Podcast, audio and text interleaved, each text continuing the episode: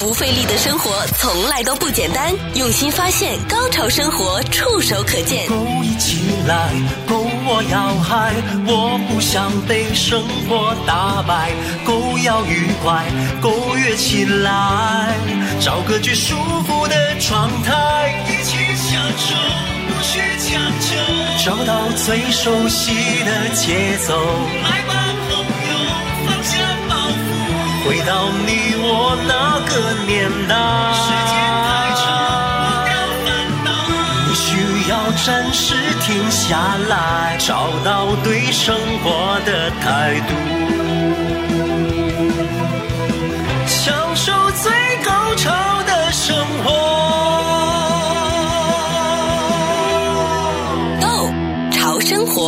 欢迎各位收听《Go 潮生活》，我是小伟。那今天我们的节目单元呢，还有生活达人 K Y，Hello K Y，你好，小伟你好，手机旁边的朋友们大家好。下雨的天气呢，我知道 K Y 就是一个看到这个雨水就会兴奋，也会高兴的一位生活达人哈。呃，我其实呢，我们生活在加州。理应对于雨水降下来的时候呢，应该是心存感激的，因为毕竟我们的加州特别的干旱呢、看到有雨水下降，我今天在上班的路上，其实会带来有很多的不便了、啊。但同时，真的，呃，心底还是感觉到非常的欣慰，就觉得哦，好啊，这个下雨，呃，小小的不便，但是为我们干旱的加州带来很多的雨水，这是我们比较容易就可以理解到，你也应该会比较容易接受的。但是下雨又更多的跟我们联想到的就是以往像。什么洪涝灾害了，然后雨水又会淹没村庄了，所以自古以来呢，排水防洪，它也是一个我们人类一直跟雨水去进行对抗的一个工程。大自然给我们的挑战越来越多，所以呢，我们人也要必须越来越多的一些新的思维，去想一些新的解决方法。而我们今天跟大家讨论的这个，就是一个非常可能性，或者说值得在全球去推广的一种概念，就是海绵城市。是的。今天那场雨了，叫我真的非常高兴。特别是一二月份是历史上最干旱的，洛杉矶最干旱的一个二月份。尽管去年的十二月那场大雨是补了不少的水，给很多朋友很呃很多的希望。今年可能就不需要这个旱灾了。但是看起来，因为温度也很高啊，早阵子。也蒸发的很厉害，所以我们整个加州最大的水塘这个 Oroville 也只有百分之五十，很多水塘都低于这个这个水位线，对，所以的确是告急。所以这场雨啊、呃，好像今天晚上还会下，所以我们再继续唱求雨歌啊，多一些，多一些，多一些。对，但小伟我太同意了，水太多不行，水太少也不行。有没有一些方法能够有一个自然的调节，可以多的时候收一点点，当少的时候又可以放出来使了，哎，这个方法不错。对，所以你今天要我们一起分享的海绵城市 （Sponge City） 这个概念是挺好的。其实这个概念，我个人的感觉啊，在咱们以前中华文化的老祖宗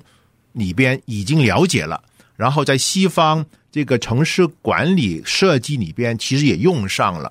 呃，可能就是过去一段时间，在一些地方，包括中国大陆很多城市啊，这个起飞的太快了。没有好好的呃，各方面都能兼顾吧，就出现了一些你刚才说的那个洪涝啦，呃，水淹呢，包括在一点一点就是隧道、地下铁都可以把人淹到，这个是以前不可以想象的。但是没问题，只要知道问题就可以想到方法。好，今天我们就好好展开一下这个 Sponge City 的概念吧。对，这个 Sponge City 呢，如果用中文翻译过来就叫海绵城市。嗯、那海绵这两个字大家就很容易理解嘛。我们刷碗的那个海绵，或者说我们有时候要做一些简单的什么马桶工程，都会用那个海绵，就是那个 sponge 啊，它就是。嗯可以吸水，可以保水，对吧？呃，它其实也可以存在水在里面，就是你拿起来比较重啊，它就变成了水。有的时候呢，它也会有过滤水的这个功能。所以你如果把它变成一个城市的话，你就把它想象成一个大的城市，它就是一个海绵。水一来呢，它会马上把它给吸掉啊，就像这个海绵一样。好了，那把雨水管理好之后，那。这个水，它之后就会能够去减缓城市的一些水患，降低一些水质的恶化。那但是这个水存起来了，那它还是取代了原来的，就是只是把水给排走。嗯，因为这个水它毕竟天上降下来，如果按照我们以前去什么科学馆，经常就说，对。它需要循环。没错，我们以前就是把它给排掉了以后呢，就这个环节是出现了问题，所以也就延伸出这个海绵的这种概念，就有一种一举两得了。第一方面可以存水，另一方面呢，也可以减缓那个水一来啊，嗯，对于我们城市居住环境的那种呃淹没的那种洪涝的灾害，听起来很高大上，但具体来，它有什么一些执行的策略在里面呢？对呀、啊，其实你看，像洛杉矶这样一个。呃，洛杉矶郡吧，有大不差不多一千万人口左右啊，大洛杉矶就超过了一千五百万左右，超大型的城市群吧，可以这样说。因为这个洛杉矶郡有八十八个城市，你看今天我们的雨水是三分之一啊四分之一靠咱们的科罗拉多河，把它通过很长很长的呃那个叫东水西调调来我们洛杉矶，然后有四分之三的用水是北水南调从我们。啊、呃，湾区等等的集水区，通过那个很长很长的那些啊、呃、管道了啊，或者这个开放型的那些呃呃那个管道了，带到我们洛杉矶。嗯，其实如果我们这边下的雨能就地取材用上，或者存起来用。可能就没有这么耗资源跟能源，对，把水从另外一些地方调过来了。嗯、可惜在洛杉矶起飞的时候，我们的那个年代的啊、呃、管理人员呢，感觉水一来，我们要把它排走，因为我们这些已经铺了水泥路啊、铺了砖的硬铺砖的地方了，哇！如果水继续涌进来，我们家就淹没了吧，对不对？对。但是他没想到，你水跑掉了，你们再来哪里的水呢？嗯，以前是把水。补充到地表水跟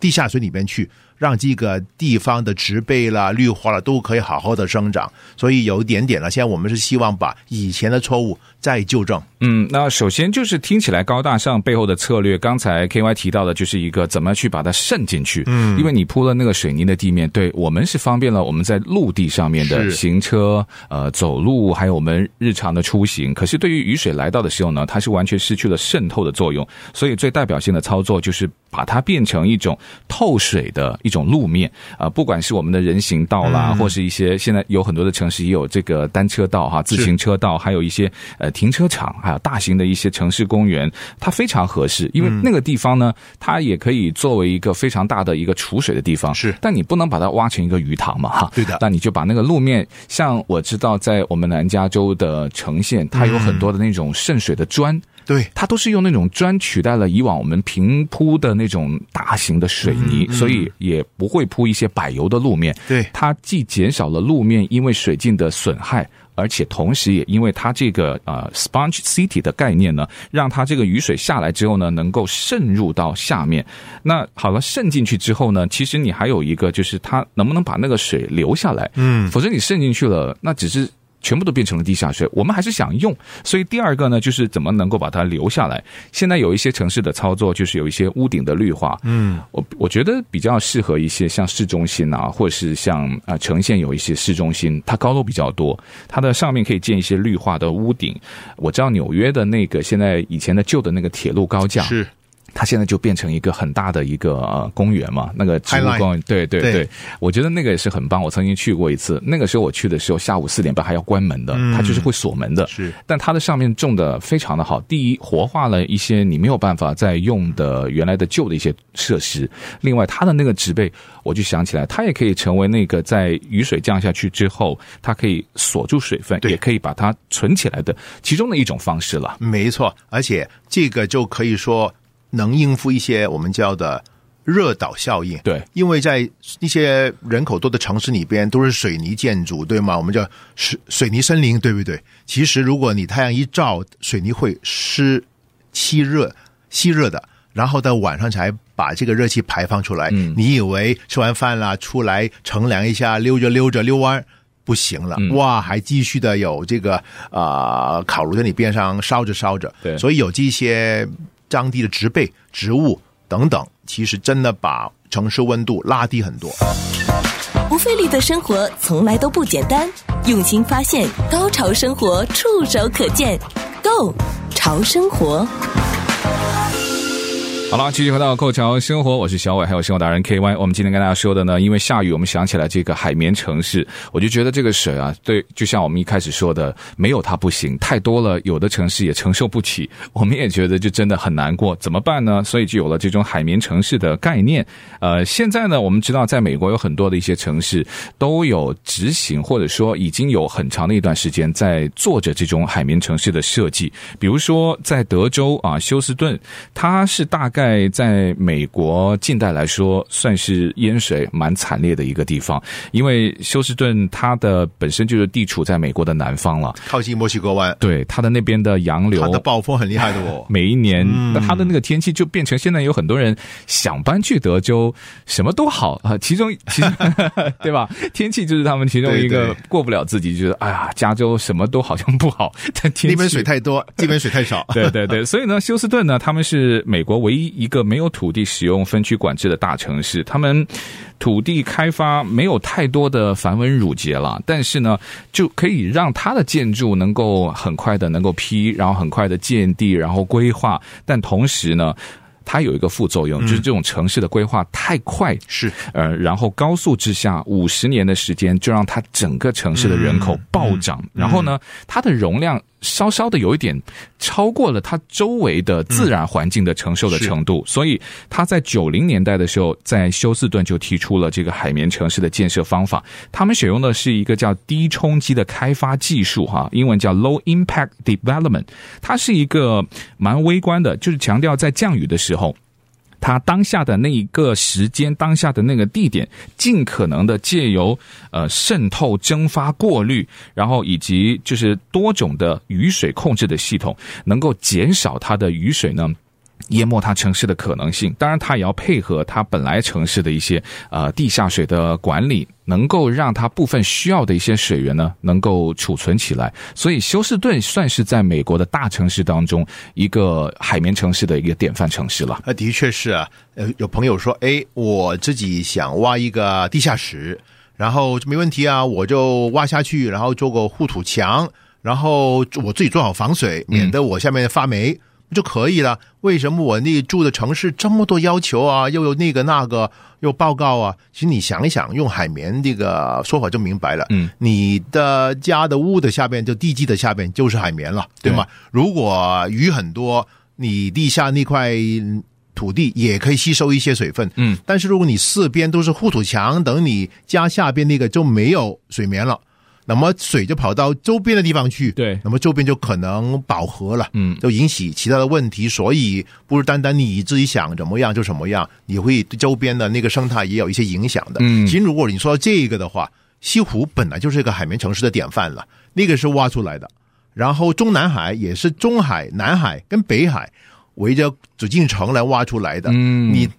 听朋友说了吗？北京的朋友说，前几年有很多大水把地下铁都淹了啊，那个什么过街天桥跟那个小小的那个呃隧道 underpass 也会淹死人，对，因为他们没见过这么大水。但是为什么故宫一点点水淹都没有？哎，真的，小水滩都没有。哎，你说哪里了？就跑到南海、中海、北海去了。这个也因为它周边有植被、有植物。植物的根部也帮你吸收一下，就刚刚你说的，通过那个啊休斯顿是那个了，通过吸收、蒸发、储存来处理了，不要立马间把所有那些雨水排到城市的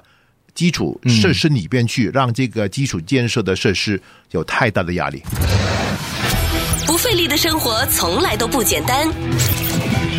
用心发现，高潮生活触手可见 Go 潮生活，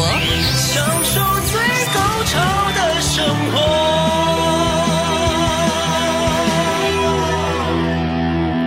另外，我们刚刚在说这个呃海绵城市哈，嗯、听起来就很现代、很高大上嘛。我们聊着聊着，就好像以前古时候，比如说你刚刚提到的故宫啦，还有西湖啦，它只是说我们现代人用了古人的智慧，在经过一番的梳理，然后给它一个非常洋气的名字，或者说一个比较现代的名字。但他当年就是已经有这种异曲同工之妙，他想到的也就是我们今天在海绵城市。我们今天要跟大家去分享的主要的这种治水的观念，从你看最早的那个大禹治水哈，再到之前的啊，我们只是想把它怎么能够呃不要冲到我们这边。其实治水真的它就是一个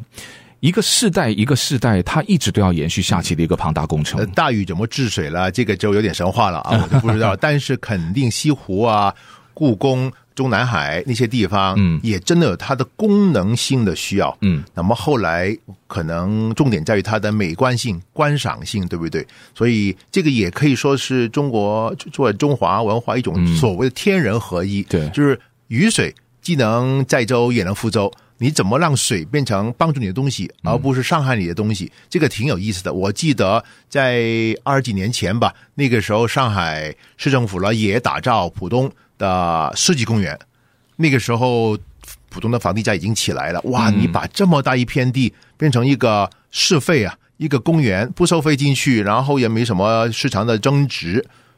那个时候，司令者就说：“放心。”这个是我们瞄着中央公园的眼光的，嗯，所以到今年到今天啊，谁在上海浦东世纪公园边上有一栋房子，我想那个升值肯定就不用说了，而且景色特别的宜人，而且去运动啊，活动啊，也是非常的舒坦的，可以说。对对，其实中国大陆就呃自古以来，其实水患就是非常的严重嘛。嗯、呃，根据这个资料呢，中国也是在二零一五年就启动了他们叫做海绵城市的这种规划建设，总共在整个中国大陆设立了十六个呃试点的城市。呃，像以我比较熟悉的广州为例哈，嗯、那广州呢，呃，它有一个区叫天河区，就是当年举行这个全运会是呃也是举行这个亚运会的那个城市。啊，它主要就是利用一个蓄跟治去解决。其实广州的雨水非常非常的厉害，很充沛。嗯、对，那它就是利用呢生态的滞洪蓄池，然后就用屋顶的绿化把那个雨水啊，就尽可能把它留的时间长一点。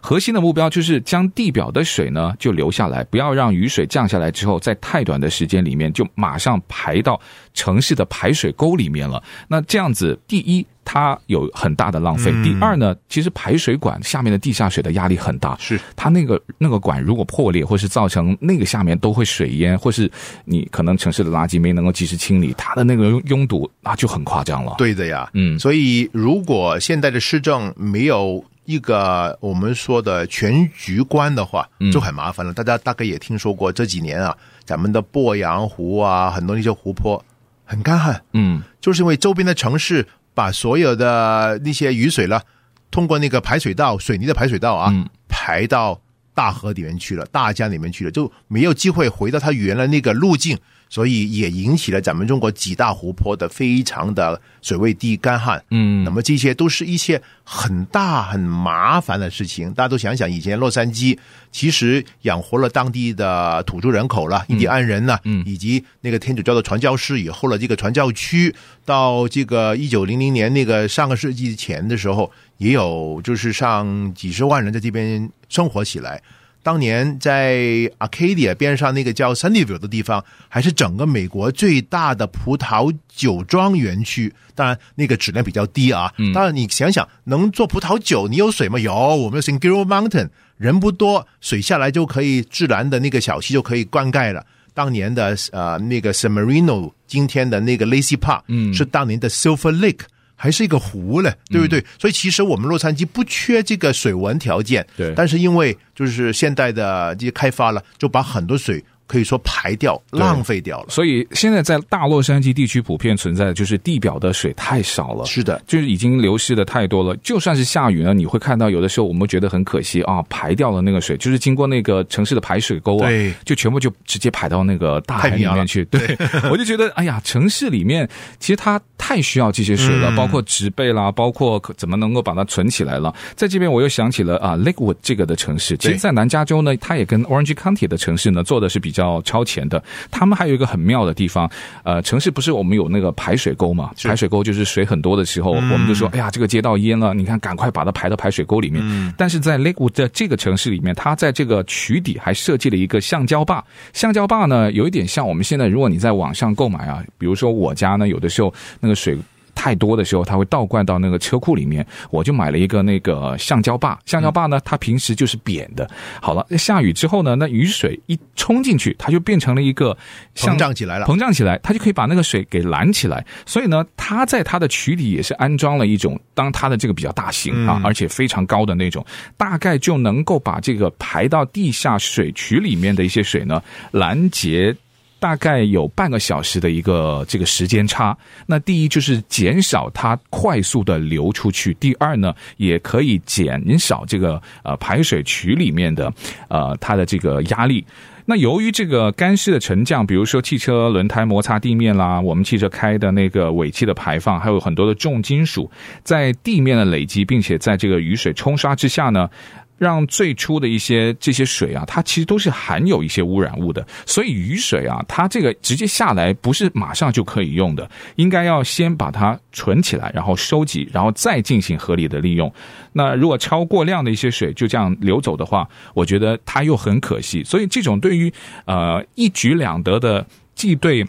呃，对面的这些污染的情况能够减少，然后又可以把一些过多的雨水能够存起来，真的算是在城市里面哈。我们不是说每个地方都要挖一个西湖，对不对？每个城市也不可能像故宫一样。嗯、那他们这个城市里面的排水区，我觉得 Lakewood 的这个城市也是蛮值得很多城市去借鉴一下的。对呀、啊，我们的洛杉矶河，所谓的 LA River，嗯，当年就是这个天然的河，嗯，但是因为人口太多了，所以从通过军部把它变成一条水泥的。呃，可以说是那个雨水走廊吧。对对，今天的水就完全哗哗啦进了太平洋了。嗯，但是有新的动作，希望把它更活化。回来再跟大家说，不费力的生活从来都不简单，用心发现，高潮生活触手可见 Go 潮生活。